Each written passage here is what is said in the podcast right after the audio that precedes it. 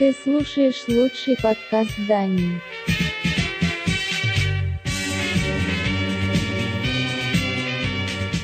Музыкальная милиция.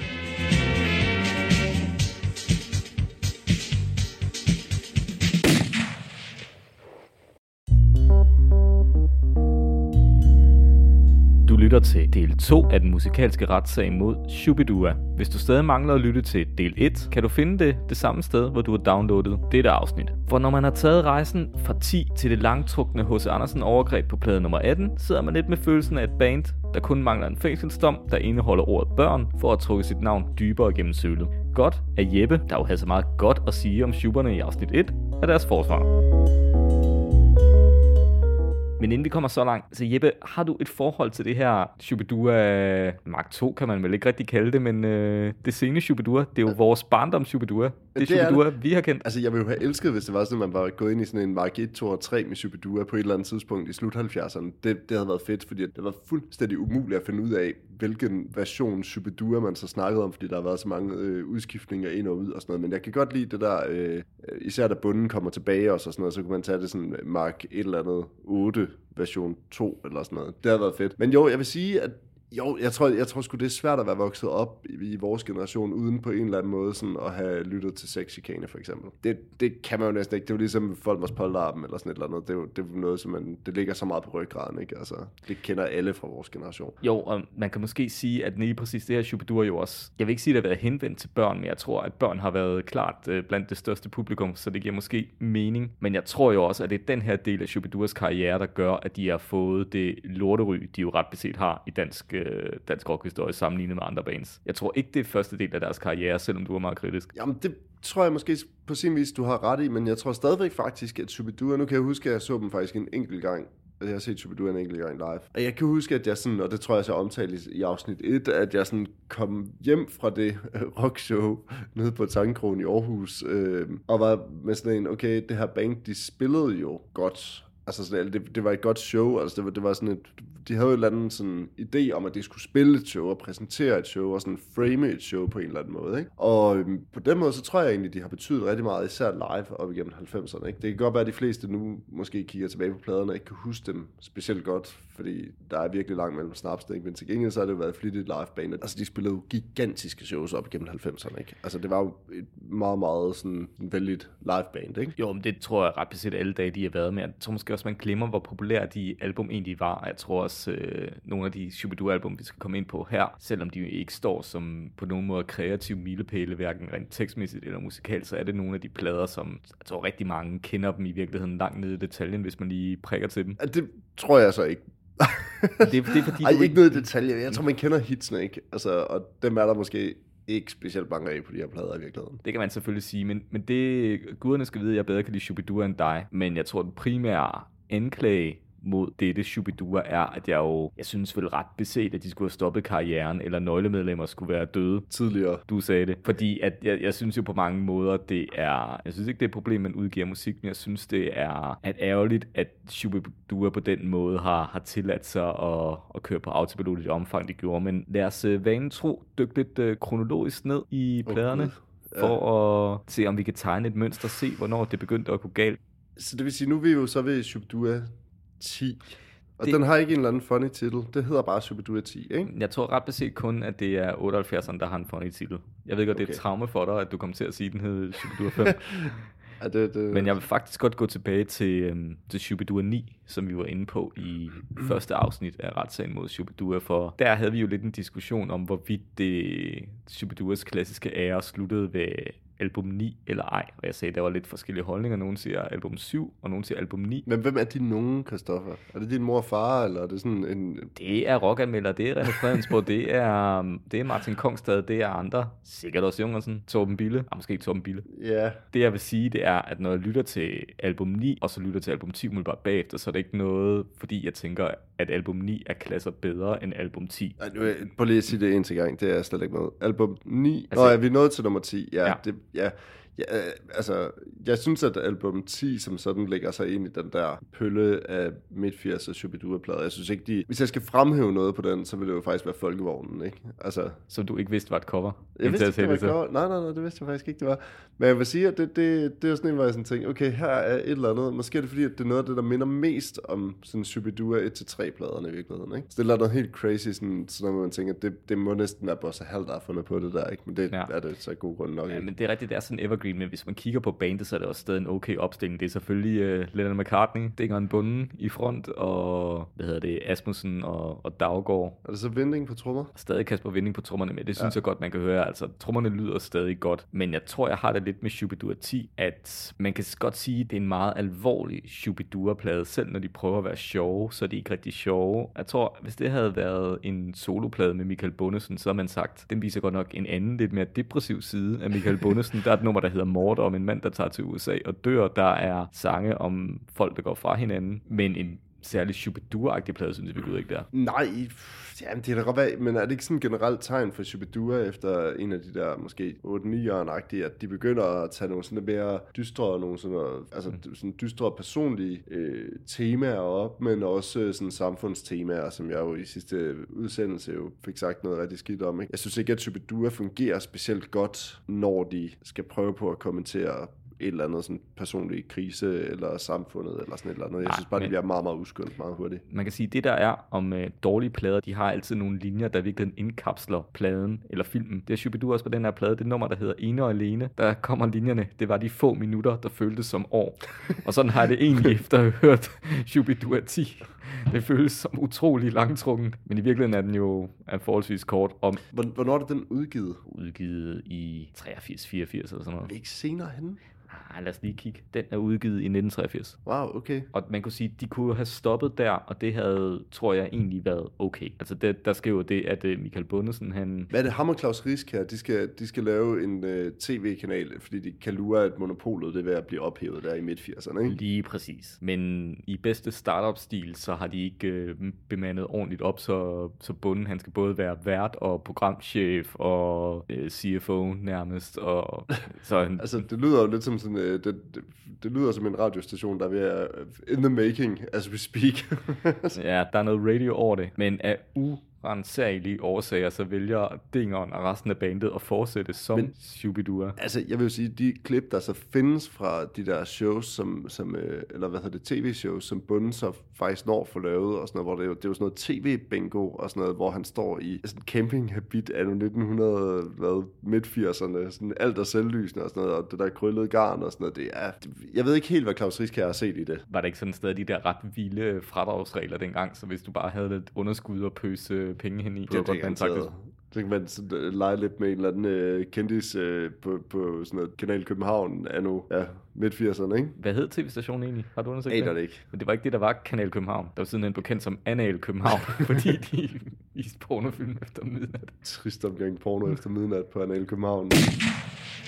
Nu er vi ved Shubidua 11, ikke bare lige Jeg, for at være... jeg, jeg, jeg samler lige op, der sker ja. Ja. det at stik imod alt fornuft, der vælger Dingeren og resten af bandet at fortsætte Shubidua uden Michael Bundesen. Kan man sige, bandets vel nok stærkeste karakteristika, det er jo Michael Bundesens stemme. I- Det synes jeg er i diametral modsætning til, hvad du sagde sidst. Der var det det ejendommelige tekstunivers. Det og er hvis man, kan, hvis man forfølger den, så er det jo fuldstændig ligegyldigt, om det er bunden eller en eller anden, der sådan presenter det. Jeg tror, at Hardinger har et lige så stort ego, og måske nok også i virkeligheden er en af dem, som tegner bandet lige så meget som bunden live. Ja, men når Minimand tænder for radioen, så er det nemmere at høre, at det er en Shubidua-sang, hvis det er bunden, der synger. Hvor om alting er, så forstår jeg simpelthen ikke alt ved den her plade. Altså, hvorfor er det, de har et nummer på, der hedder Albacine, der lyder fuldstændig som det der Tears for Fears nummer Everybody Wants to Rule the World, og de to plader udkommer samme år, 1985. Jamen, er det ikke altid... Altså, jeg vil jo igen mene, at jeg synes jo ikke, de gør noget på den her plade, som de ikke allerede har gjort. Sådan nogle halvfæsende, hvor man sådan er i tvivl, om det er et kopinummer eller ej, og så noget, der decideret er kopinummer, højst sandsynligt også, ikke? Og altså vil jeg jo sige, at de har jo et af de mest sådan, øh, depressive numre med på den her plade. Det kan jo være selvfølgelig, at det er sådan en... Øh, det kan være, det er Dingerens måde sådan at cope med det, at bunden er skrevet fra bandet, ikke? At han har skrevet øh, den legendariske Shubidua-sang, som øh, de har spillet ved alle live-koncerter, Tørsnoren. Som Dingeren selv har fremhævet i sin selvbiografi, som jeg naturligvis har læst, så er det en smuk sang om øh, enlige møders kvaler. Okay. Det, der også er ved Tørsnogen, er jo, at øh, Dingeren jo i virkeligheden mener, at de er blevet snydt for et af deres måske største hit, internationale hit, i og Altså- med, at han øh, at omkvædet i den meget livsbekræftende Tørsnogen lyder fuldstændig ligesom omkvædet i You'll Be In My Heart med Phil Collins, der jo siden han blev, øh, som han skrev til Tarzan, Disney Tarzan-filmen i 1997. Og, I, det er sådan, nogen vil sige, det er lidt farfetched. Altså man kan jo lytte til de to numre, og så kan man Ja. jo afgøre, hvem der er ret. Øh, en, Altså, en lidt- skaldet trommeslagersanger fra et øh, afdanket progband, eller Danmarks måske største øh, sangskriver, Michael Hardinger. Lead-gitarristen number uno. Men jeg er da lidt øh, ked af, at de ikke har lavet sådan en international version af Tørsnoren. Den kunne godt savne sådan et, øh, hvad hedder det, There's a go- dog shit in my garden øh, makeover i sådan en Har reggae-version. du, har, du, har du givet at tjekke, om den er på det der reggae-album? Har de lavet et reggae-album? Nå, Should Be 40? Ja. Åh, oh, gud. Skulle vi også have lyttet til det til i dag? Jeg, jeg, jeg, jeg tror, jeg valgte at sige, at det behøvede vi ikke. Men jeg vil også gerne, øh, altså der er jo også en, kan man sige, en skjult øh, hyldest til, tror jeg, en af Dingerens store idoler, John Lennon, øh, nemlig på det nummer, der hedder Michelle, som jeg tror var tiltænkt som single for pladen. Ja. Indeholder linjerne, jeg vil gerne elske dig ihjel, Michelle. Det er jeg ikke Jamen, i tvivl jeg, jeg er tom for ord, må jeg sige. Men jeg vil godt lige sige noget om coveret til den her. Ja, det er en... Øh, Kan du huske coveret bare sådan lige uden at slå det op? altså, der er et nummer, der hedder et eller andet med dromedar. Det, det er enten en dromedar eller en kamel. Øh, okay, jeg har altid set det der som en, uh, som en kamel, men nu slår jeg det lige op, bare lige for at være helt sikker. Hvordan er det, det er? Ej, det er Andromedar, du har ret. Den har kun én pukkel. Men det var jo i forbindelse med den her plade, at øh, Shubidua spillede en koncert i Tivoli, hvor Ekstrabladet havde den legendariske rubrik Alt klappet, undtagen publikum.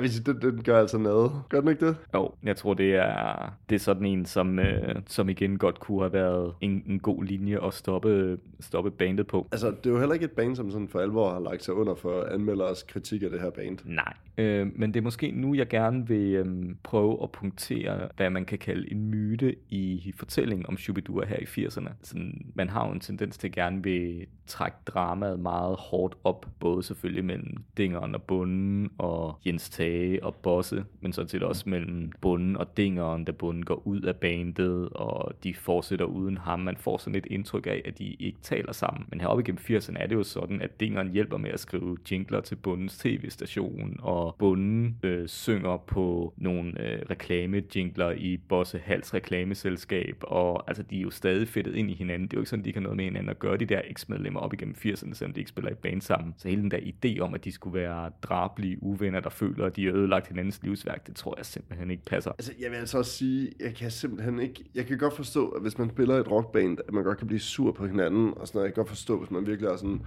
haft noget on the line, men jeg har så virkelig svært ved det, når man... Jeg har svært ved at se, hvordan man kan blive sur over hinanden og spille i Shubidua. Altså, det er sådan en money machine, og alt, hvad man laver, det er sådan set ligegyldigt, fordi det er Shubidua, ikke? Altså, du kan jo ikke... Lige så snart man er gået ned ad den der vej der, så alt, hvad du rører ved, det, er jo, det, er jo, det bliver jo til lort, ikke? Altså, så, er det jo, fu- så vi diskuterer lort, ikke? Altså, det, det, det, er jo- det er jo fuldstændig ligegyldigt, ikke? Jeg, jeg kan ikke forstå, at man kan blive så sur over det, hvis det endelig var. Nej. Hvad, hvad, hvad, er det, hvad er det for et mesterværk, den ene mener, at den anden ikke øh, den anden piller ved, eller at så må jeg ikke få det her nummer med på pladen. Det var sådan, altså, har I hørt på det materiale, I har med på pladerne? Er det ikke fucking ligegyldigt? Altså, jeg vil, jeg vil gade saben godt at høre noget af det outtake, der ikke er kommet med, så altså, De er der med på bonus track på Spotify. jeg har tykket mig igennem nogle af de der ting, indtil jeg fandt ud af, at mit liv det var simpelthen for kort til at sådan, skulle gå for meget op i det. Nå, det går hverken værre eller bedre, end at Dingeren og de andre får overtalt bunden til at vende tilbage til Shubidua. Han Ja, måske var det også fordi, at det måske ikke gik voldsomt godt på den der tv-kanal, han skulle lave sammen med Riska. Det var som om, I måske godt fattede, at det var svært at udfordre DR-monopolet, trods alt.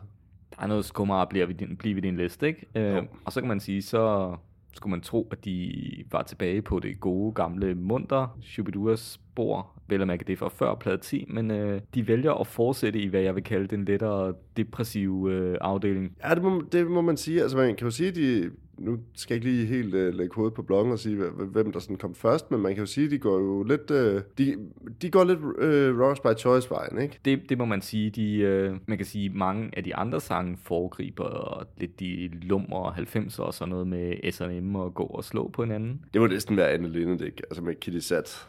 Med alt det der Ej, jeg, jeg, jeg tror bare godt, de kan lide at tegne det der vrangbillede af Parcelhus Danmark. Er det ikke også, øh, er det her, de også har den der sang om øh, genmanipulation? Det kan godt være. Er det den, der hedder homogen? Ja, Homogen. Jamen, ja. altså igen, jeg, jeg vil altså sige, som jeg også sagde i det forrige afsnit, det er altså ikke, fordi jeg ikke har lyttet til de her plader, men jeg må simpelthen også bare indrømme, at Ja. så meget af det, det bliver pølset ja. sammen. Ved du, hvad jeg til gengæld har lyttet til? Jeg En har sang lyttet, for livet. Og det, og jeg har ikke bare lyttet til en sang for livet, jeg har også hørt Vamlet Dan Raklin lave et varmelt mikrofonholder-interview med Michael Bundesen Om en sang for for, år livet. tilbage, hvor de blandt andet fremhæver en sang for livet, der handler om en af Bundesens venner, der dør af, af AIDS op igennem 80'erne. Ja. Altså, jeg vil også sige, der er et eller andet, der skuer helt sindssygt ved sådan noget som en sang for livet i Superdua-sammenhæng, og det er noget med, at hvis det nu var Bundesen og Hardinger, der lavede det nummer til en eller anden øh, Stop AIDS-kampagne, så er det fint nok. Men Superdua, som er framet alt det her sådan tøhø, det er svært at komme igennem sådan en sang uden sådan at... Altså, skal der lige være sådan en lille sjov linje også. Altså sådan, der er lidt sådan noget farhumor inde i det, hvor man sådan tænker, det er jo faktisk et ret seriøst ja. emne det her, især på det tidspunkt. Kan I ikke godt prøve enten at bare lade være med at tage det med på pladen, og hvis det endelig er, I føler for, at de skal lave det der, så skal det være en eller anden støttesag, hvor de så faktisk også er rigtig seriøse, hvor I går, ja, Det, hvor, det, hvor det I er stiller sådan, op helt. Du er fuldstændig ret i, det er sådan en syg blanding af dårlige ordvitser, og så sådan jordens mest kluntede billedsprog med Superman og Jens Lyn, men så bliver Jens Lyn ramt af... En pik. Eller hvad det nu er. Død er han i hvert fald. Ja. han, fik, han fik det skidt. Men altså, der, men man kan også sige, det var, det var også for alvor På de med her kondomet eller evig godnat. Tror du, de har sunget den her meget på de der sådan, uh, gay bar rundt omkring i Københavns uh, sådan homomiljø i, uh, i midt-80'erne? Tror du, det var sådan en... Sådan, jeg tror du, det der det er sådan en homo-evergreen? Ligesom vi har snakket om Ben Jacobsens bøsseplade, altså som jo er sådan en evergreen, selvom den også er langt over grænsen uh, nogle steder og sådan noget, ikke? Men tror du, det her det er sådan en evergreen for homoer? Jeg tror, at hvis du tog Ben Jacobsens bøsseplade og genindspillede den med smølferne, ville den stadig være mere genuin end en sang for livet. Det tror jeg, du har ret i. Prøv at forestille dig, hvordan det, det ville være. Da jeg var smølfe over... Der smølfede jeg en smølf på 30. Han lærte mig at smølfe. Mænderne elsker dig, ikke mere, du er smølfed, la la la la. Nå, men jeg vil også, er det ikke også på den her, de har det der Savage Rose nummer Valseværket? Den gik ind over hovedet på mig. Men er det ikke sådan en kampsang for et eller andet valseværk eller sådan Eller er det mig, der har misforstået det? Det er højst sandsynligt mig, der har misforstået noget. Jeg, jeg tror lige, jeg, jeg zonede ud, der er også sådan endnu flere sange om, om parforhold og... Men altså, i virkeligheden, det, hvad, hvor gamle har de været her? Har de været sådan noget midt-30'erne? Passer det ikke meget godt? Jo. Det, det, det, snakker vi, det er sådan den sidste halvdel af 80'erne, ikke? Ja. Altså, hvis man hører alt, hvad sådan noget... øh, Alle danske sådan, øh, sangskrivere i midt-30'erne, de synger om at blive skilt eller have små børn eller sådan noget, ikke? Altså, ellers så, så går de sådan øh, Nikolaj Pike-vejen, og altså det, man har skrevet om, siden man... Mm. Han, han var måske bare 19, da han begyndte at skrive om de her ting, ikke? Jo, det, det er meget rigtigt. Men altså, lyt til nogle af de der Østkyst Hostlers-plader eller sådan et eller andet. Det handler jo fandme alle sammen om midtvejskriser, ikke? Fuldstændig rigtigt. Apropos kriser, øh, nu skal vi øh, til et rigtig, rigtig stort højdepunkt i Shubiduras karriere, hvor de går helt nye veje. Shubidua 12 blev udgivet i 1987, og selvom den jo stadig sælger okay med eksemplarer, så er det, er det ikke fordi, at pilen peger opad øh, for Shubidua. Jeg som, synes, jeg har læst et sted, at det er 50.000 eksemplarer det er i hvert fald få nok eksemplarer i Shubidua sammenhæng til, at Polygram vælger at droppe dem for label mere eller mindre. Men Shubidua er da ligeglade. De har nemlig fået en genial idé. Sammen med andre store skikkelser af dansk kulturliv vil de nemlig indspille en film. Den røde tråd. De er selv med til at skrive manuskriptet, der kombinerer naziguld med Shubidua-sange og dansk hygge. Der er en Thomas Eje i en bærende rolle. Og bandet, især Mikkel Bundesen, er helt sikker på, at det bliver et kæmpe hit. Men hvordan kan det gå galt? Prøv at tænke på, at vi snakker, det her det er generation op på fars hat. Det er, det, jeg tror faktisk, at er det ikke Jarlen, der er med til at skrive det Jo, også? jo, det, jeg tror, jeg er helt sikker på, at Jarl er Rainer, med Gra- det der. Rainer Græsten er producer. De Selvfølgelig Rainer henlægger selvfølgelig optagelserne om sommeren et eller andet sted ved Holbæk. Citat, tæt på gode værtshuset. Filmens instruktør, da han ser Schuberne, vælger, hvad han tror er, kan man sige, en livrem og seler tilgang, hvor han i stedet for at satse på, at de selv kan hive noget slapstick mockumentary humor ud af ærmet, så beder han dem om at spille meget langsomt, eller gø og gokke, for at være sikker på, at der ikke er nogen replikker eller pointer, der går tabt, når de skal spille dem. Det er jo altid et, altså man kan sige, præmissen for at lave sådan en film, at tage øh, en hel flok øh, gutter ind og skulle indspille en film, som, og ingen af dem har gjort det før. Ja, som dækkerne i hvert fald bemærker, så det der er med det her med at spille langsom komik, som gør Gogga gør det, er, at du skal være helt fantastisk god til at spille, for at det kan lade sig gøre. Så filmen snegler sig afsted, og plottet er tyndt, og Dingeren siger selv, og det kan være, at han er bagklog, at han godt havde regnet ud at den for dårlige anmeldelser. Michael Bundesen er angiveligt chokeret over, at filmen bliver sablet ned. Han kan slet ikke håndtere det. Der er så på forhånd blevet arrangeret en premiereaften øh, i Palace i København. Det er så også bestemt af Shubidua i forbindelse med premieren, øh, og skal spille koncert øh, på toppen af Palace. Bundesen har til det sidste lyst til at blive væk, fordi han er sådan ked af de dårlige anmeldelser, filmen har fået. Men der altså- møder 20.000 mennesker op for at se Shubidua spille på toppen af Palace. Det er jo perverst, det der. Altså, og jeg synes også, det, der, det er perverst, at vi snakker om et band, som på det her tidspunkt var virkelig på vej ned. Ikke? Altså, det, det, er sådan, det, det vidner jo ikke om et band på vej ned, hvis man har sådan, øh, selvtillid nok til at gå ud og, og, og lave en film og, og iscenesætte sig selv på den der måde der, ikke? På den anden side, så kunne det også godt lyde som om, at det havde været sådan nemme penge, ikke? Eller sådan, så kan vi måske udgive en plade på bagkant af det der, og hvad, hvad fanden vil jeg, ikke? Altså prøv at tænke på, at, er det ikke også i de her år, at, øh, hvad hedder det, Finn og Jacob laver deres første film, og Jo, Og hele det, det kommer der- ned, det kommer vel deromkring. Hvad kan man sige, det der så egentlig var en fiasko, blev så i virkeligheden et halvt comeback, fordi det der med at spille 20.000 midt i København, det kommer jo på forsiden af bladene, og de bliver ligesom et Mm. navn igen. Og faktisk samme, senere samme år, samme sommer, der spiller de for, ja, det, det kan man så kalde et uh, ordentligt overslag, men anskuer anslår mellem 50 og 100.000 mennesker på Bellevue, nord var det ikke der, hvor det samtidig var noget med, at Sanne Salmonsen og, øh, hvad hedder det, Anne Linnet spillede show ude på øh, Gentofte Stadion samme aften også? Jo, der er et eller andet der. Altså, det var sådan et eller andet, hvor man tænkte sådan, wow, hold nu kæft, altså det er, at I har ligget direkte i konkurrence med hinanden, så det er fandme godt nok sindssygt, det der, ikke? Jo. Jeg forstår bare ikke, hvor er det henne ude på Bellevue, de har spillet, hvor der kan stå så mange mennesker? Oh, Altså, det, det, når jeg sådan lige prøver at visualisere mig det, hvor, hvor fanden kan der stå 100.000 mennesker på Bellevue? og det kan jeg heller ikke regne. Jeg tror, det er en af de der ting, man ikke skal faktatjekke alt for Hvorfor- hårdt. Busserne kører de i hvert fald ikke. Det var det er ligesom, når politiet de er inde i sådan en Men in Black demonstration, og siger, at der, var- der var stedet mellem 100-200, og man kan se på de der billeder, der har i hvert fald været 6, altså, eller... Det er lidt sådan, når Statens Serum Institut skal lave overslag på antal smitte. Det er også sådan et eller andet sted mellem 200 og en million.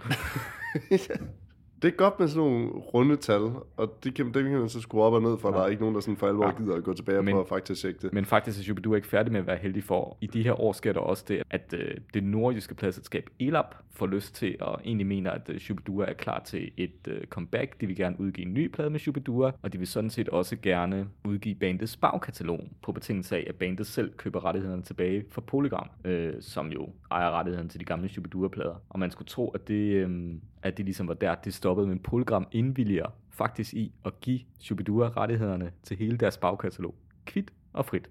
Det så er det kan blive så fucked up. Øh, Altså, jeg, jeg, der må være et eller andet mere til den der historie, Christoffer. Det kan simpelthen ikke passe. Det, vi snakker et band i, i slut 80'erne, som har solgt, altså vi vil op i millioner af plader på det tidspunkt, ikke? Ja. Det jo, jeg, det, Det kan være, at Polygram tænker, at alle har pladerne. Hvorfor skulle de købe dem på CD? Oh, men så, så er der med med siddet, øh, siddet nogle folk hos Polygram, som ikke har fulgt med, ikke? Altså, det er jo ikke set en, ikke sådan ny, ny her omkring 1990. Altså, den, den har jo alligevel nogle år på banen, ikke? Altså, hvad kom den sådan, begyndte at blive allemands eje op igennem slut 80'erne, ikke? Jo, præcis. Ja, men jeg skal ikke kunne sige det, men øh, i hvert fald er alt lagt, øh, er der lagt i kakkeloven til et gedint album comeback, og det kommer med Shubidua 13. Ej, det må man sige. Det er jo, må man jo nok sige, af bandets vel nok mest kendte plader. Det er der, hvor de på indercoveret poserer i voksenblæer.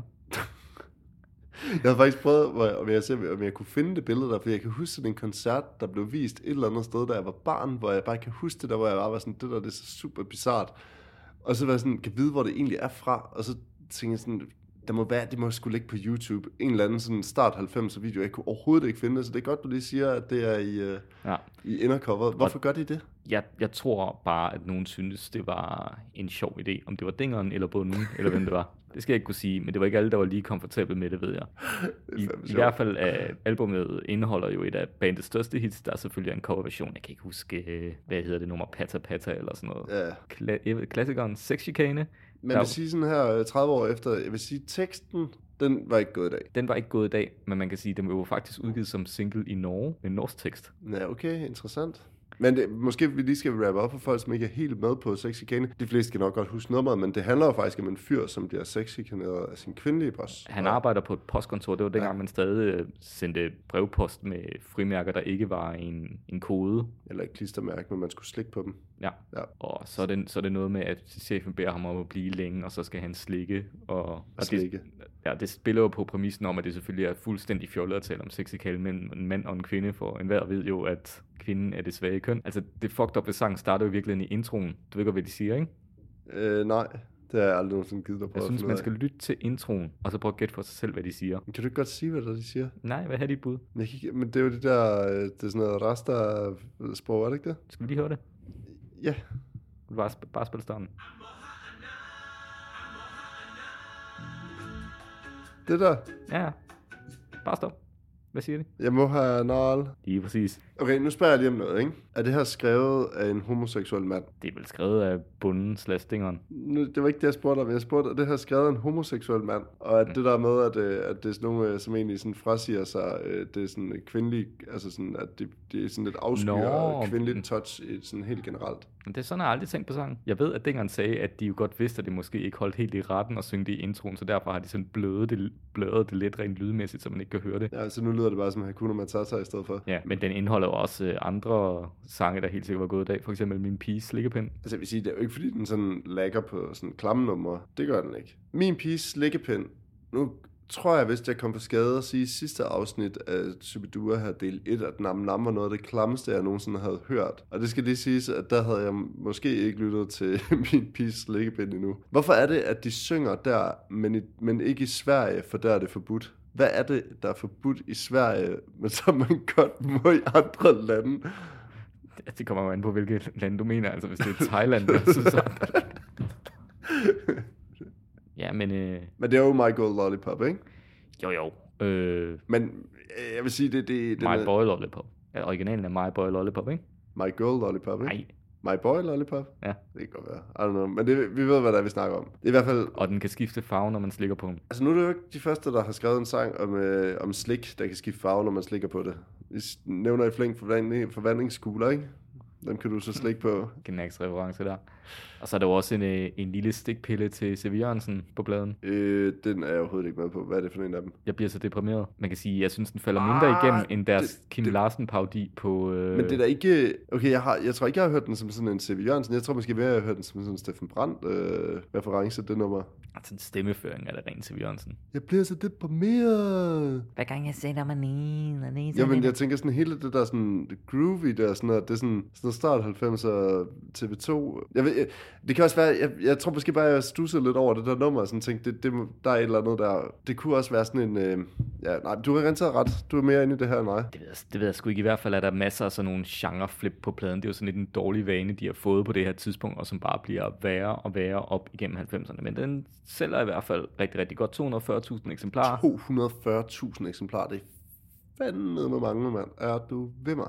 Men altså, især fordi, at man, det er de færreste, der lige kan nævne fire numre fra den her plade. Jeg tror faktisk, det er de færreste, der kan nævne bare mm, et nummer mere end Sexicane, uden at sidde med tracklisten foran sig. Og der er også den der, er det også der, der kære Lone, hyldes til Lone Dybkær. Jo, jo, men du er også super fan, ikke? Altså, jeg siger, det er de færreste, altså. Jeg tror, Bosse Haller udtalte, da han hørte det nummer, så var han lige ved fysisk at brække sig.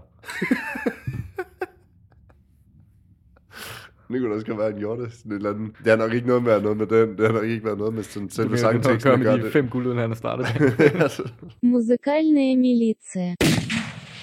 Ja, og man kan sige, at succesen fortsætter, sådan, tror jeg, rent kommercielt på Superdur er 14. Øh. Det er jo faktisk lidt sjovt, ikke? Fordi det er faktisk her, hvor jeg sådan, nu er jeg for alvor begyndt at, altså sådan, jeg kender intet af det her. Nej, jeg skulle også lige, altså jeg har hørt dem, da jeg var barn, men jeg skulle lige høre dem igen, der... Men jeg tænkte på, det der, det der nummer Bamsefar, ikke? Er vi ikke enige om, at Michael Bundesen er med på Dyrene i Hagebækkeskovpladen? Jo, han er bager Mr. Harbus? Og så McPack Bagerlanden. Nej, hvem fanden er det, der er Bamsefar? Det er Ove Sprog, er det ikke det? Jo, det tror jeg. Bager Mr. Harpus, simpelthen. Men har den her noget at gøre med Bamse, altså med Dyrene i Jeg Hagebækkeskoven? er faktisk ikke... Øh... Det har vi ikke givet at tjekke Ja. op på. tænk, tænk så meget over det, men i hvert fald Shubidua 14, den starter jo med nummeret Haløjsa, der tager sig med et af datidens store problemer, nemlig hullet i ozonlaget på grund af drivhusgasser, som vel egentlig ikke er et problem længere. Er det ikke sådan? Det ved jeg ikke, men det var i hvert fald en stor ting, dengang jeg var barn. Altså, Ja, ja, ja. ja. Jeg tror, at dengang, dengang jeg var barn, der kunne sådan, øh, de største farer, der overhovedet var der, det var ozonlaget, og så var det kviksand og lava for mit vedkommende. Lige præcis. Altså, det, det- med det børnefjernsyn, der blev lavet dengang, var vi jo ret sikre på, at vi ville være døde, når vi nåede 10 års alderen. Ja, man skulle i hvert fald ikke rende rundt og sådan, uh, bruge deodorant og spray og sådan nogle ting, fordi det var faktisk det. Ja, så kunne- altså, man skulle i hvert fald have regnjagt på, inden man gik ud i syreregnen.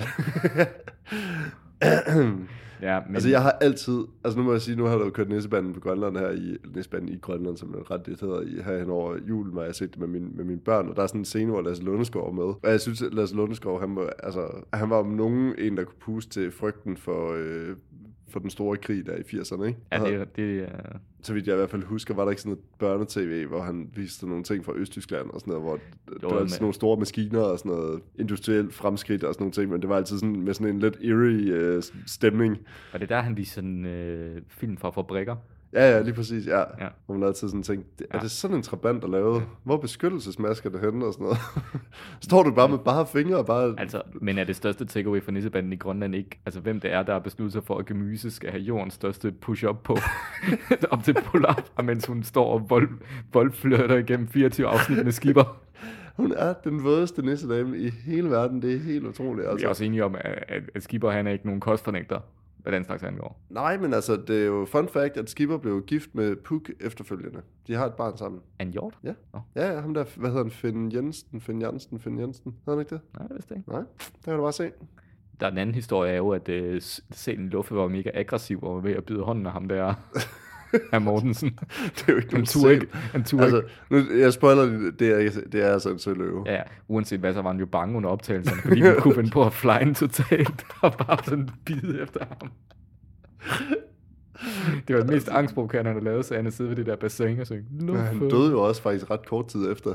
Bit i er hvad skambi den, sølv. Oh, hedder han Arne Dahl eller sådan noget, ham der spiller herr Mortensen. Ja. Jeg tror, han døde to år efter eller sådan noget. Kunne, vi ikke, kunne det ikke have været Flemming Jensen, så vi sluppet for, hvor meget dårligt politisk teater, der handlede om, at krig er dårlig, Anders Fogh er en krigsforbryder, og... Jeg kan godt lide Flemming Jensen. Ja, skide irriterende. Ej, hvis, jeg, hvis der er en på det cast, der gerne vil sidde og drikke en bar med, så er det faktisk Flemming Jensen. Flemming Jensen. Jeg vil, jeg vil drikke med skipper, og fandme få nogle historier fra de syv have. Eller, eller måske hvordan- Enuks farfar. Og det er jo ikke sjovt ved Nissebanden i Grønland plottet, det, det handler om, hvordan en grønlænder ikke kan administrere og få de der ønskesten, så han kan ønske alt muligt. jo, men ret beset, så kan Fifi Jørgensen, en bunderøv nede fra Sydsjælland, kan heller ikke administrere at have de der ønskesten. Eller jo, det kan, nej, ja, øh, er det bare mig, eller er julemanden sådan absurd arrogant den der? Bare det hæfter mig. Jeg, jeg, tro- jeg har jo aldrig troet på julemanden. Vi, vi troede kun på nisser hjemme med mig. Jeg troede ikke på julemanden. Må de godt tro på nisser derude på landet? Det gør man stadig. Altså, det har man jo gjort siden bronzealderen. Nej, men jeg tænkte sådan øh, med sådan en bibelbælte-wise. Nå, ja, det gik ikke så meget op i. Sådan se en Christoffer 15 år stå bare brænde Harry Potter-bøger et eller andet sted. så, så galt gik det aldrig. Men nu er det nogle andre, der brænder Harry Potter-bøgerne. er det så? Ja, det, alle Nå, hedder hende ja, jo. de der... Øh, ja, det er selvfølgelig rigtigt, ja. Det var også voldsomt at komme for skade og sige, at... at ej, okay, nej, det gider jeg ikke engang prøve på at referere, hvad det er, hun har sagt. Hun har sagt noget med, at kvinder, det, det er personer, der menstruerer. Ja, puha, sikke noget. Og så kan de der skuespillere, der skylder hele deres karriere, at hun har skrevet de der bøger, og hun i øvrigt insisteret på, at det skal være engelske skuespillere, der medvirker i filmen. De kan stå og fordømme hende i et eller andet Harry Potter Reunion-program, og de er bare tjent boksen på hendes kreative skaberværk, ikke? Jeps. Måske du lige skal stikke pipen ind. Ja, nå. Nå, men i hvert fald, aside, øh, i hvert fald Halløjsa tager, handler om hullet i ozonlaget, og det er jo en rigtig hyggelig... Øhm, en hyggelig åbner. Ja, Så har vi ligesom som- sat en stemning. så er man brun som en lille gal tamil, for de også lige nævnt, øh, hvad hedder det, borgerkrigen på Sri Lanka, der stadig var ret øh, opflammende dengang. Ja, Se den lille blege racist, han er blevet brun. Det var herres tak for sidst, at han ligner en fra Kamerun. den var nok heller ikke gået i dag. Nej, og man kan sige, bortset fra det, så at hvis man skal sige noget om den plade, så er den, for, den er forholdsvis rocket og velproduceret. Man kan godt mærke, at det var fra en tid, hvor You Can Leave Your Head On med Joe Cocker, det var sådan lidt, øh, der er sådan noget Billy Ray Cyrus over den. Yeah. Kan du huske det? Ikke Break It Heart? Ja, ja, men jeg kan godt huske det. Mike and the Mechanics. Nej, det ved jeg ikke. Ej, jeg synes ikke, den, så rocket er den vel heller ikke. Jeg synes jo, det der sådan er med, men, men, det er jo klart, at der er jo et stilskifte fra sådan Jeg tror, den er, 80'er ind, jeg tror, den er indspillet i USA, faktisk. Okay. De har selvfølgelig også haft penge nok efter Shubidua 12, ikke? Altså, det er en bor i USA. Gør det nu? Ja, ja. Nå, okay, det Det vidste tror jeg han har gjort siden 92. Det undrer mig. Nej, okay. Men jeg synes faktisk, det, det, man kan selvfølgelig godt høre forskel, ikke? fordi at på Superdura 11, det synes jeg jo klart er den bedste af de her plader. Ikke? Og det er mest af alt fordi, at de sådan her endelig bekender kulør og bare bliver det der mm. øh, dansk topband, ikke? Der lugter langt væk af kassettebånd og, og tankstation og sådan nogle ting. Ikke? Altså, det, det, er sådan, det er der sådan en eller anden ærlighed i. Ikke? Jeg synes, det her, hvor man sådan er in-between igen, hvor de sådan begynder at spille på nogle rockkoder, men alligevel ikke helt, og sådan shuffler lidt rundt med alle de der forpulede øh, sådan stilskift hele tiden, og sådan genreskift for sådan at understøtte en eller anden pointe, altså skal de spille sådan overdrevet meget uh, synth eller andet, eller reggae, eller, altså, yeah, det, er sådan- Nå, det er som men- om, den, den joke, den er bare, den er sjov i 70'erne, men nu er vi altså oppe i start 90'erne, og her er den Det- bare not fun. Det er sjovt, du begynder at tale om, hvad for en, der er det bedste af de her plader, for vi er jo fire plader igen, vi skal tale om, og vi er nået til Shubidua 15, der ligger ud med en glad idiot, der lyder fuldstændig som deres gamle nummer, kolder på tossen og gør grin med folk, der er depressive og på lykkepiller. Det er også igen, hvor de sådan, øh, går lidt i, øh, i sådan symbiose med, med Rockers by Choice temaer. Jeg er skizofren, det er jeg også. Ha, Jo. ha, ha, jeg sådan- er en så glad idiot. Så har de lavet de måske dårligste cover, jeg nogensinde har hørt, og det siger jeg ikke så lidt. Deres cover er Shaking All Over, hvor de har byttet Shaking All Over ud med Sikke noget lort. Ja, jeg kan godt huske, det er, ja, det er rigtigt. Det er fandme, fandme, fandme hårdt. Det er rigtig, rigtig hårdt. Jeg synes, øh, Jeg synes altså også, at Oh Boogie Woogie Woogie, den er virkelig slem. Åh, oh, ja gud, det er den, der også sådan handler om samfundet. Åh, oh, uh, det er forfærdeligt. Altså, så kan man sige, så er der nummer som øh, Små Dubeditter, eller hvad den hedder, hvor Bunde sådan en rapper, sådan lidt kan jeg ala, skulle have været taxichauffør med Dan Tyrell. Og jeg Nå, føler, ja. hele albumet skulle egentlig bare have været Bunde, der rappede om, øh, Det er sjovt, Bunden ikke har lavet sådan en spoken word plade egentlig. ja, det, han har en dejlig stemme. Bunde som GPS i en bil. eller i stedet for sige, så kan du bare vælge Bunde. Ja, det... Altså jeg vil sige, jeg har jo ikke noget udsat Bundens radiostemme. Altså det, det, den er jo meget dejlig og dyb. Det er jo sådan øh, vores tids svar på Thomas Winding. Prøv at forestille dig en samtale med Bunden og Thomas Winding. Kan jeg vide, om den er fundet sted? Altså, Jeg ved, om de- sådan altså, hus, det sådan Ka- er rystet Ka- i grundfundamentet, bare sådan nogle Kasper, Kasper og Bunden har jo spillet sammen, ikke? Men øh, var Kasper og den gamle Vinding, havde de noget med hinanden at gøre, eller? Nej, nej, ikke det, det, det er en af den... Ej, den der Winding-familie, det er jo, også jo, det er sgu da hans søn. Jeg siger bare, ja, han er jo ligesom, faren er jo ligesom, Thomas Vinding havde jo ligesom nået at have to kroner mere efter Kaspers mor, ikke? Nå jo, ja, selvfølgelig på den måde. Er du sikker? Jo, Ja, ja. nå ja, det, jo, det er Jeg så rigtigt. sgu da Vinding udstillingen på Den Sorte Diamant, Nå, var der for nå, nogle år nå, siden. nå. Gjorde du ikke det, var? Hvad fanden er du for en kulturradikal? Det, det, jeg har da ikke sagt, at jeg er kulturradikal. Jeg er sådan en glad idiot. ja, vi sidder og optager i Jeppes Ja. stue, og jeg kan bekræfte, det er. Tjek. det er også derfor, hvis I hører nogle små øh, lyde og dappende trin, så er det altså mine børn, som ikke er gået helt i seng nu. Jeppes stakkels forsømte børn, der er rundt alle mulige steder. Ja, det var det. Med bare til i den kolde, kolde lejlighed. Ja. Hjælp vores stakkels ja. Eller stakkels far, jeg har fandme tit tænkt på det. Jeg har tit sagt til Sofie, at nu går jeg ned til købmanden, men måske i virkeligheden skulle jeg have sagt, at jeg går op på loftet op til tørsnoren.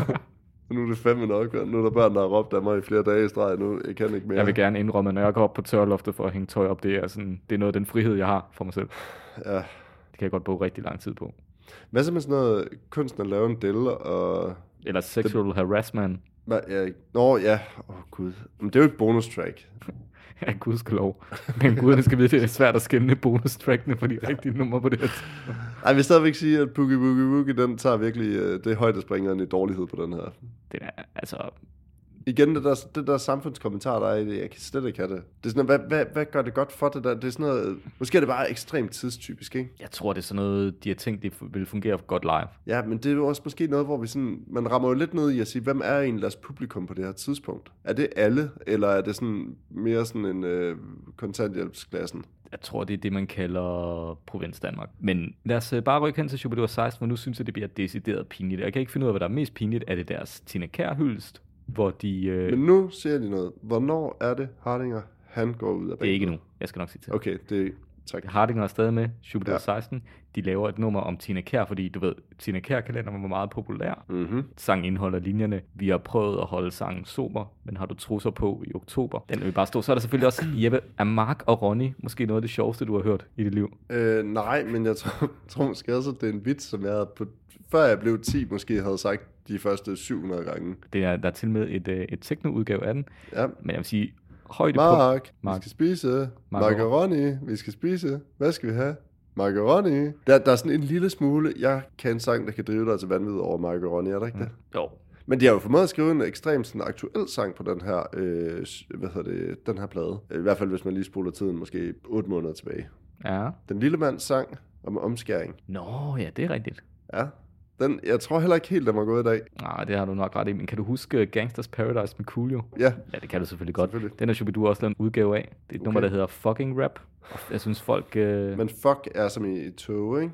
Jo, lige præcis. Så Så fuck, fuck dig, mand. Fuck, det er tog. Fucking en fucker, det er en røgmaskine. Og en koksokker, det er en koksokker. Det er Boserup sokker. Kæft, det var sjovt, mand. Hvem er så sjovest på det her tidspunkt? Er det linje 3, eller er det Shubidua? Tror du, de har haft sådan en sådan en battle om, hvem der sådan kunne flest sådan jokes fra scenen, som bare var fucking dårlige? Ved du hvad, jeg tror ikke, de har haft det sjovt. Dingeren skulle ifølge øh, Aarhus-spiller Jørgen Torp have sagt på det her tidspunkt, inden han forlader bandet, hvilket han gør efter den her plade i 1997. Sjov, det er noget, jeg har i fritiden. meget, meget hyggeligt. Men øh, det her, det kunne være inde på, øh, på Shubidua, men nej, nej, de henter en ny guitarist ind. En bad motherfucker, en dansk Ja, vi skal lige være med på, at uh, Hardinger smutter nu, eller? Dingeren smutter, ja. Ja, Dingeren smutter, Det ja. med, det med ordene sjovt, det er noget, jeg har i fritiden. Ja, klart. Nu er han ude af bandet. Ind henter de en dansk stjernegitarrist. En motherfucker med sprøjten op i armen, der fræser vilde soli ud over det hele i et spor af hårspray og luder. Vi taler selvfølgelig om Ole Kipsgaard, kendt for Kai Andrea. Manden, der ligner en... Øh, har look og karisma som IT-supporter. Altså, han ligner øh, din ekskone, ekskones nye mand i en Erik Clausen-film. Ja, det er det. Det skal så siges, at Ole Kipsgaard i første omgang takker nej, fordi han skal lave Kai Andrea på tv, men resten af bandet får ham så alligevel overtalt. Det er fandme sjovt. ja, Jeg tror, jeg vil sige om Ole Kipsgaard, der vil jeg gerne citere en af vores forbilleder, René Fredensborg. Ja. Først ødelagde han Kai Andrea, så ødelagde han Shubidua. For det her album Ja. er så meget tomgang, at jeg, jeg kan kun huske et nummer, og det er fordi, at det er så kendisagtigt. ved du hvad jeg godt kan lide ved det her, den her plade? Hvornår er det den her, den er fra? Er den fra 2000 eller sådan noget? Tror, den er fra... Den er fra 1997, og ved du hvad, jeg har gjort dig uret, Jeppe. Ja, det er rigtigt. Fordi at den her plade hedder ikke bare Shubidua 16, den hedder Shubi Snabelag 16. Og ved du hvad? Det er lige præcis det, jeg godt vil sige. Det der med øh, folk, der sådan, øh, hvad hedder det, embracer øh, det nye internet i deres pladetitler og i deres sangtekster og sådan nogle ting. Det er, for, altså, det er kun Candice, der må det, i min verden. Eller jeffreltol.com. det, der er blevet af det, der man kalder sin plade.com. Det er fandme fedt, altså. Men de har jo, altså, der er jo det første nummer, hedder www. ja, med de legendariske linjer. Men kan man knippe? Det kan man næppe. Det fik de så ikke ret i. on the World Wide Web. Det kan man godt, i den grad. Nå, nå. Øh, Altså, jeg vil da sige, at hver eneste gang, jeg skal ind og se fodbold på en eller anden sketchy side, så, så er der i hvert fald rigtig, rigtig mange, der gerne vil knæppe med mig. Ja, men ja, det er også... 21, Anna, 21 år, glatbarberet, to kilometer herfra. Og de ved, What's hvad man, to like? de ved, hvad man går og tumler med af problemer, sådan penis enlargement. Hvordan kan de vide det? Det er svært. De ved jo også, at man sådan... Jeg tror, det er lidt ligesom, når min far, han, han, øh, han mener, at der sidder en eller anden inde hos Facebook og sender ham artikler fra information, som Jamen, lige præcis sige- han godt kan lide. Så jeg har svært ved, og jeg vil noget break det til ham, at det hedder algoritmer, men det, Det er så bare som om algoritmen er så god, fordi hvis man har været inde på bold.dk og læser AGF, så står der sådan noget øh, liderlige singlekvinder i Tranbjerg. Nazi armbind, 30 kroner. Møde mød i viderefølgende Vivi Bibliotek i kælderen. Musikalne militia. Shubidua 17, det kunne også ja. have været slutningen, men... Okay, må jeg, jeg vil bare lige sige, det er jo fordi, de, de, de kører nogle ting på den her, som os andre bands tager op i de her år. Altså, de har jo også et nummer, der hedder Paparazzi. Hvem var det nu, der også havde et nummer, der hed Paparazzi? Eller ikke Paparazzi. Fotografen. Pressefotografen. Hedder den det? Lex. Nå ja, Kan du ikke huske det nummer? jo det er rigtigt. Ja. Så, og det er vel lige her, Diana, hun dør og sådan nogle ting, ikke? Altså, det er sådan noget, det, den, Ja. den får Hvis ikke du, lidt. spørger, hvis du spørger Søren Pind, så er det jo til hele pressen, også den danske presses skyld, at Diana er død. Man burde i virkeligheden øh, afskaffe den af samme årsag. Nej, pressen, men det er jo også belejligt at afskaffe pressen, kan man sige, hvis man er politiker. Ja, lige præcis. Så det gør i hvert fald ens arbejde nemmere, kan man sige. Ja, jamen altså, det, det skorter ikke på tidstypiske numre, men bortset fra det, så er den godt nok en sløj produktion, den her plade. At der er også øh, sådan nummer som Camping Casablanca for eksempel, det vil jeg også fremhæve som værende sådan virkelig lavpunkt i Shubiduras karriere, trods alt. Altså der, der er en del lavpunkter i Shubiduras karriere, men Circus Camping Casablanca, den, Jeg vil våge den jeg påstand, hørte at, den faktisk to gange, fordi jeg synes, den var så dårlig. jeg vil våge den påstand, at vi stadig har det største lavpunkt til gode, nemlig det, der skulle vise sig at blive Shubiduras svanesang. men er vi nået dertil allerede? Ja. Men det vil sige, så har de jo en ret lang periode, hvor de ikke udgiver plader. Ja. Og den her Svanesang, det er 2005, right? I H.C. Andersen året. Ja. Og det var der, hvor vi betalte 2,5 milliarder for, at Tina Turner kom ind i parken og sang noget for Private Dancer, ikke? Hvis det så bare havde, altså det var det bedst, simpelthen det bedst. Var det Simply the Best? Det var ikke engang Private Dancer. Ved du ved, hvem der har skrevet Private Dancer? Hvis hun havde sunget River Deep Mountain High, så, så var det alle penge. Og hvis Ike havde kommet ind og tævet hende bagefter, så havde det endnu du, du kan spille til, til det her jubilæumsår, du får 2 millioner kroner, hvis kan man komme ind og banke den ned efterfølgende. Udtaler Anker Bøje, borgmester. Ja, havde det bare været Private Dancer? Ved du, hvem der har skrevet Private Dancer? Øh, nej. Mark Knopfler. Er det rigtigt? Ja, kan du også høre det, et uh, Dire Stress nummer, basalt set?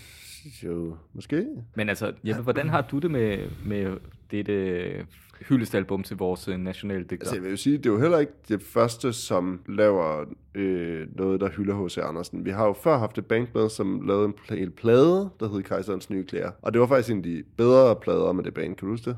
Altså, hvis du også? Ja, det var fordi, at det var sådan en ren instrumental plade. Ja, det er rigtigt, men altså... Om, Ej, jeg vil sige, der er jo nogle opløftende numre, sådan noget som Pigen med svoglstikkerne, for eksempel. Ja, det er rigtigt. Altså, man kan sige, H.C. Andersen album Shubidua, lad os være ærlige, det, blev, det fik ikke den bedste modtagelse i alle dele af pressen. Nej. Politikken gav det et hjerte. jeg tror, Gaffa gav den en stjerne. Men Ja. der var en positiv anmeldelse. Åh, oh, må jeg lov? Er det BT's egen?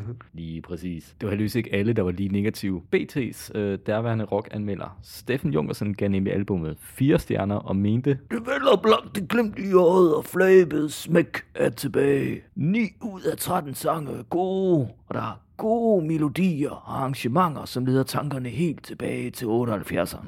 Hvilket nok var den sidste Shubidua-plade, Jungersen kunne huske, som nogenlunde klart.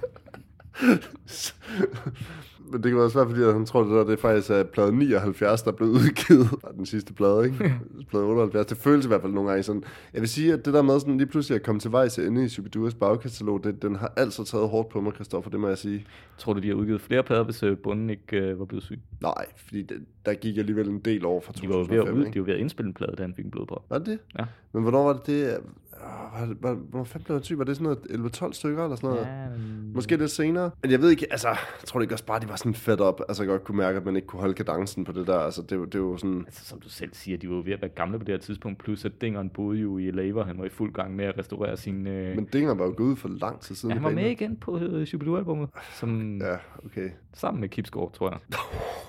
det er jo en power duo, Det er altså. ligesom Iron Maiden, ikke? Åh, oh, shit, man. Men uh, hvem, er, hvilke af deres guitarer er så ikke plugged in? Hvem er det med Janik Gears? det må være... Det er ikke Daggaard for... Nej, ikke hvad sådan noget. As- Asmussen er den bedste, ikke? Det må være. Dingeren, det må være Dingeren. Ja, ja, totalt. Det må det være. Men altså, det er jo, jeg synes noget af det, der virkelig er bemærkelsesværdigt her, det er jo nogle af de der salgstal, de holder sig op igennem 90'erne på de her sidste plader, ikke? Fordi, altså, det kan jo godt være, at man sådan famler lidt, fordi man faktisk er lidt svært ved sådan at huske præcis den enkelte plade fra, fra hinanden, ikke? Men de der salgstal, de kommer aldrig under sådan noget 80-100.000 eksemplarer. Og så den sidste der, øh, 18'eren, den er vist noget under. Men, det, men de der 90'er plader op igennem der, ikke? det er helt vildt. Jeg forstår slet ikke, hvor de kan holde den der sådan... Hvor mange andre danske bands udgiver en plade og sælger 80.000 eksemplarer af den, selv i 90'erne. Det er altså de færreste for ondt. Altså det, det vi snakker en tiny lille elite af bands, der kan det der, ikke? Og det er også det der med, sådan de der plader, de kan jo på ingen måde have været dyre at lave. Altså, det har bare været sådan noget, om vi kører bare same procedure, ikke? Altså, behøver ikke bevise noget som helst. Vi kan bare gå ind, og vi har 14 mm. numre, så vi kan gå ind, og så kan vi Ja. knalde dem ind i et eller andet studie, og så det, så er de ude, fordi who gives a shit, ikke? Stadigvæk synes jeg, det er sådan lidt ærgerligt, at de er udgivet under Shubidua-navnet, fordi Dingeren var jo, på det her tidspunkt, havde han jo også stor succes med al den mus- dejlige musik, han skrev til Rander Grastens film. altså, jeg synes stadig, at krummesangen er god, især for B-siden. Den er interessant. er, der, er der noget, du vil uddybe omkring den? Nej, ikke andet. Jeg synes, at hvis folk ikke kender den, så synes jeg, at man skal høre den. Du kan godt huske den, ikke? Svagt. Ja, jeg tror, det, det, er, det er sådan noget, hvor man sådan tænker, hvis man har... Er det der med, at de skal med ham hjem i seng? Oh, det kan jeg ikke huske. Jeg kan bare huske, sådan, at, at det på et eller andet tidspunkt satte jeg den på, bare for sjov. Og så var jeg, jeg var virkelig sådan chokeret over, så, hvad fanden er det her?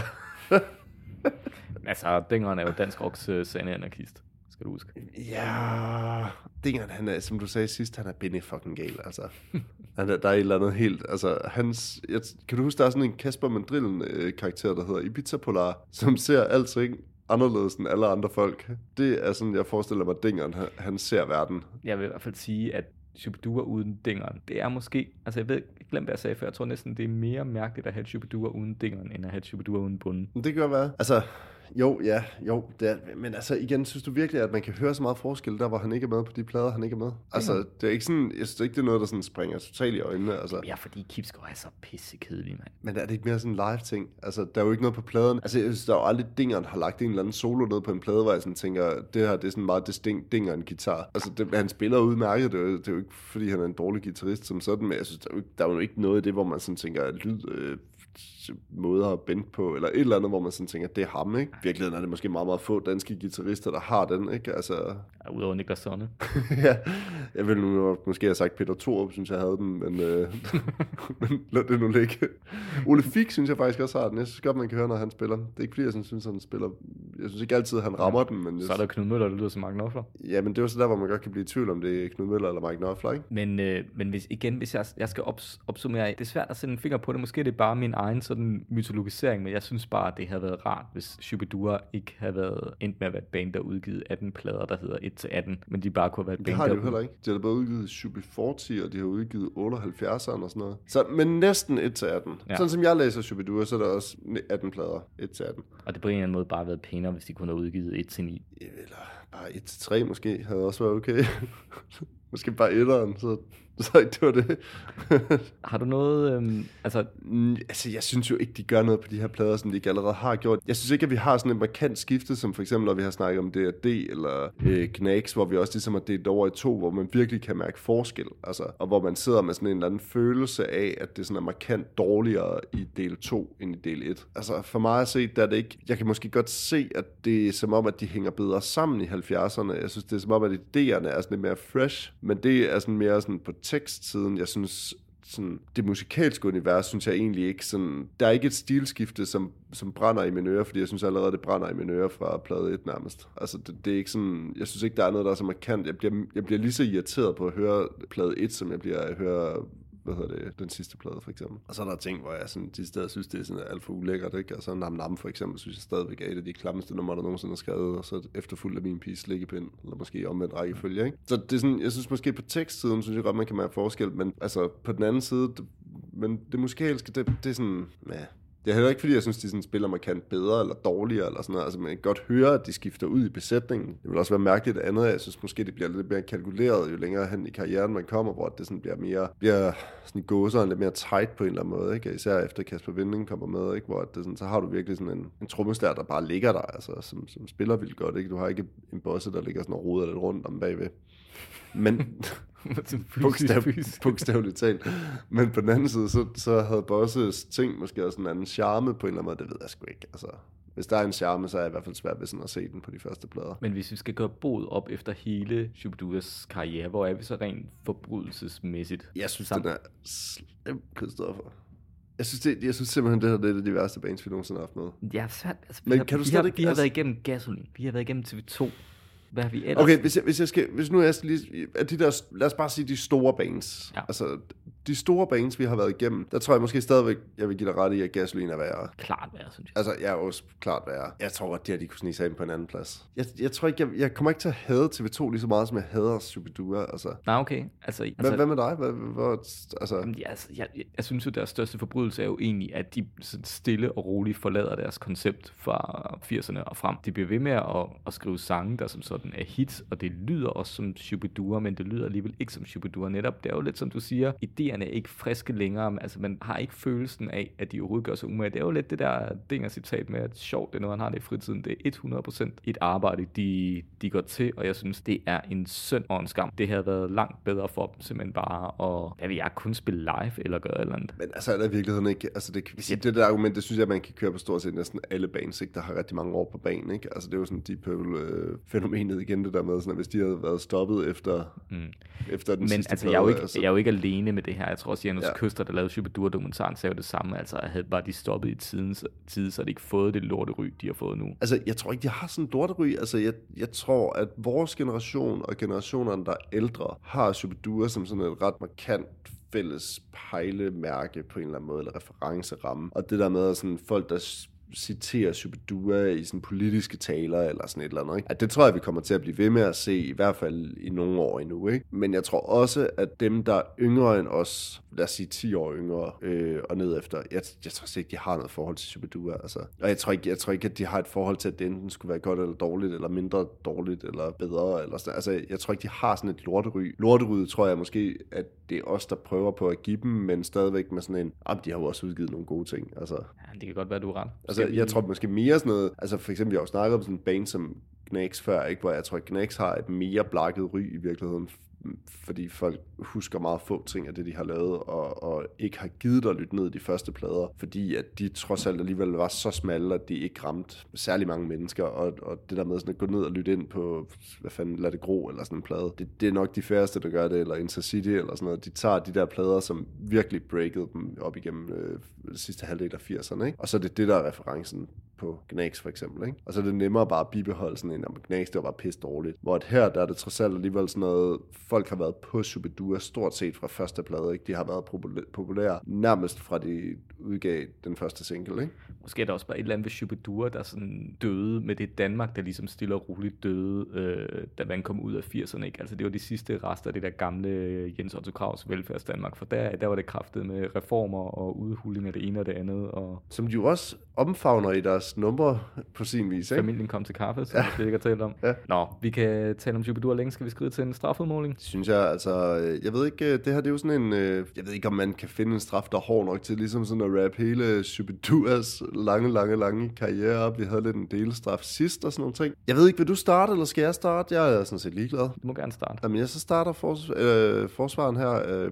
altså, først og fremmest, så synes jeg jo, at de skulle øh, gøre det, at de skulle gendanne Shubidua i den der øh, fra 11'eren, ikke? Det burde næsten godt kunne lade sig gøre, ikke? Jo. Det, det synes jeg, det, det kunne man godt, ikke? Fordi man har bevist, at man kan sagtens køre Shubidua videre uden bunden. No problemer. Og så skulle de indspille en række plader, der hyldede forskellige andre forfattere end H.C. Andersen. Forslag, det kunne være Shubitolkin, en plade per bog i Ringens Herre. Måske i virkeligheden bare bruge de der danske oversættelser af Tolkiens egne sange, inklusive dem på elversprog. Prøv at forestille dig sådan et tegnet cover i sådan en vanlig Shubidua-stil med sådan et lampasbrød forspændt en påhængsmotor. Det vil fandme... Jeg vil købe den. Det kunne også være Shubi Lebensraum, en plade med sange fra et hvert kapitel i Mein Kampf. Eller Shubi Strunge, sådan en hel, sådan, sådan en, en hyldesplade til Danmarks mest overvurderede digter. Ja, det er... Altså, man kan jo selv komme på flere, ikke? Altså, jeg, jeg kunne forestille mig, man kunne bare starte ned på biblioteket, ikke? Altså, De har jo lavet en af dem, Krig og Fred. det er rigtigt.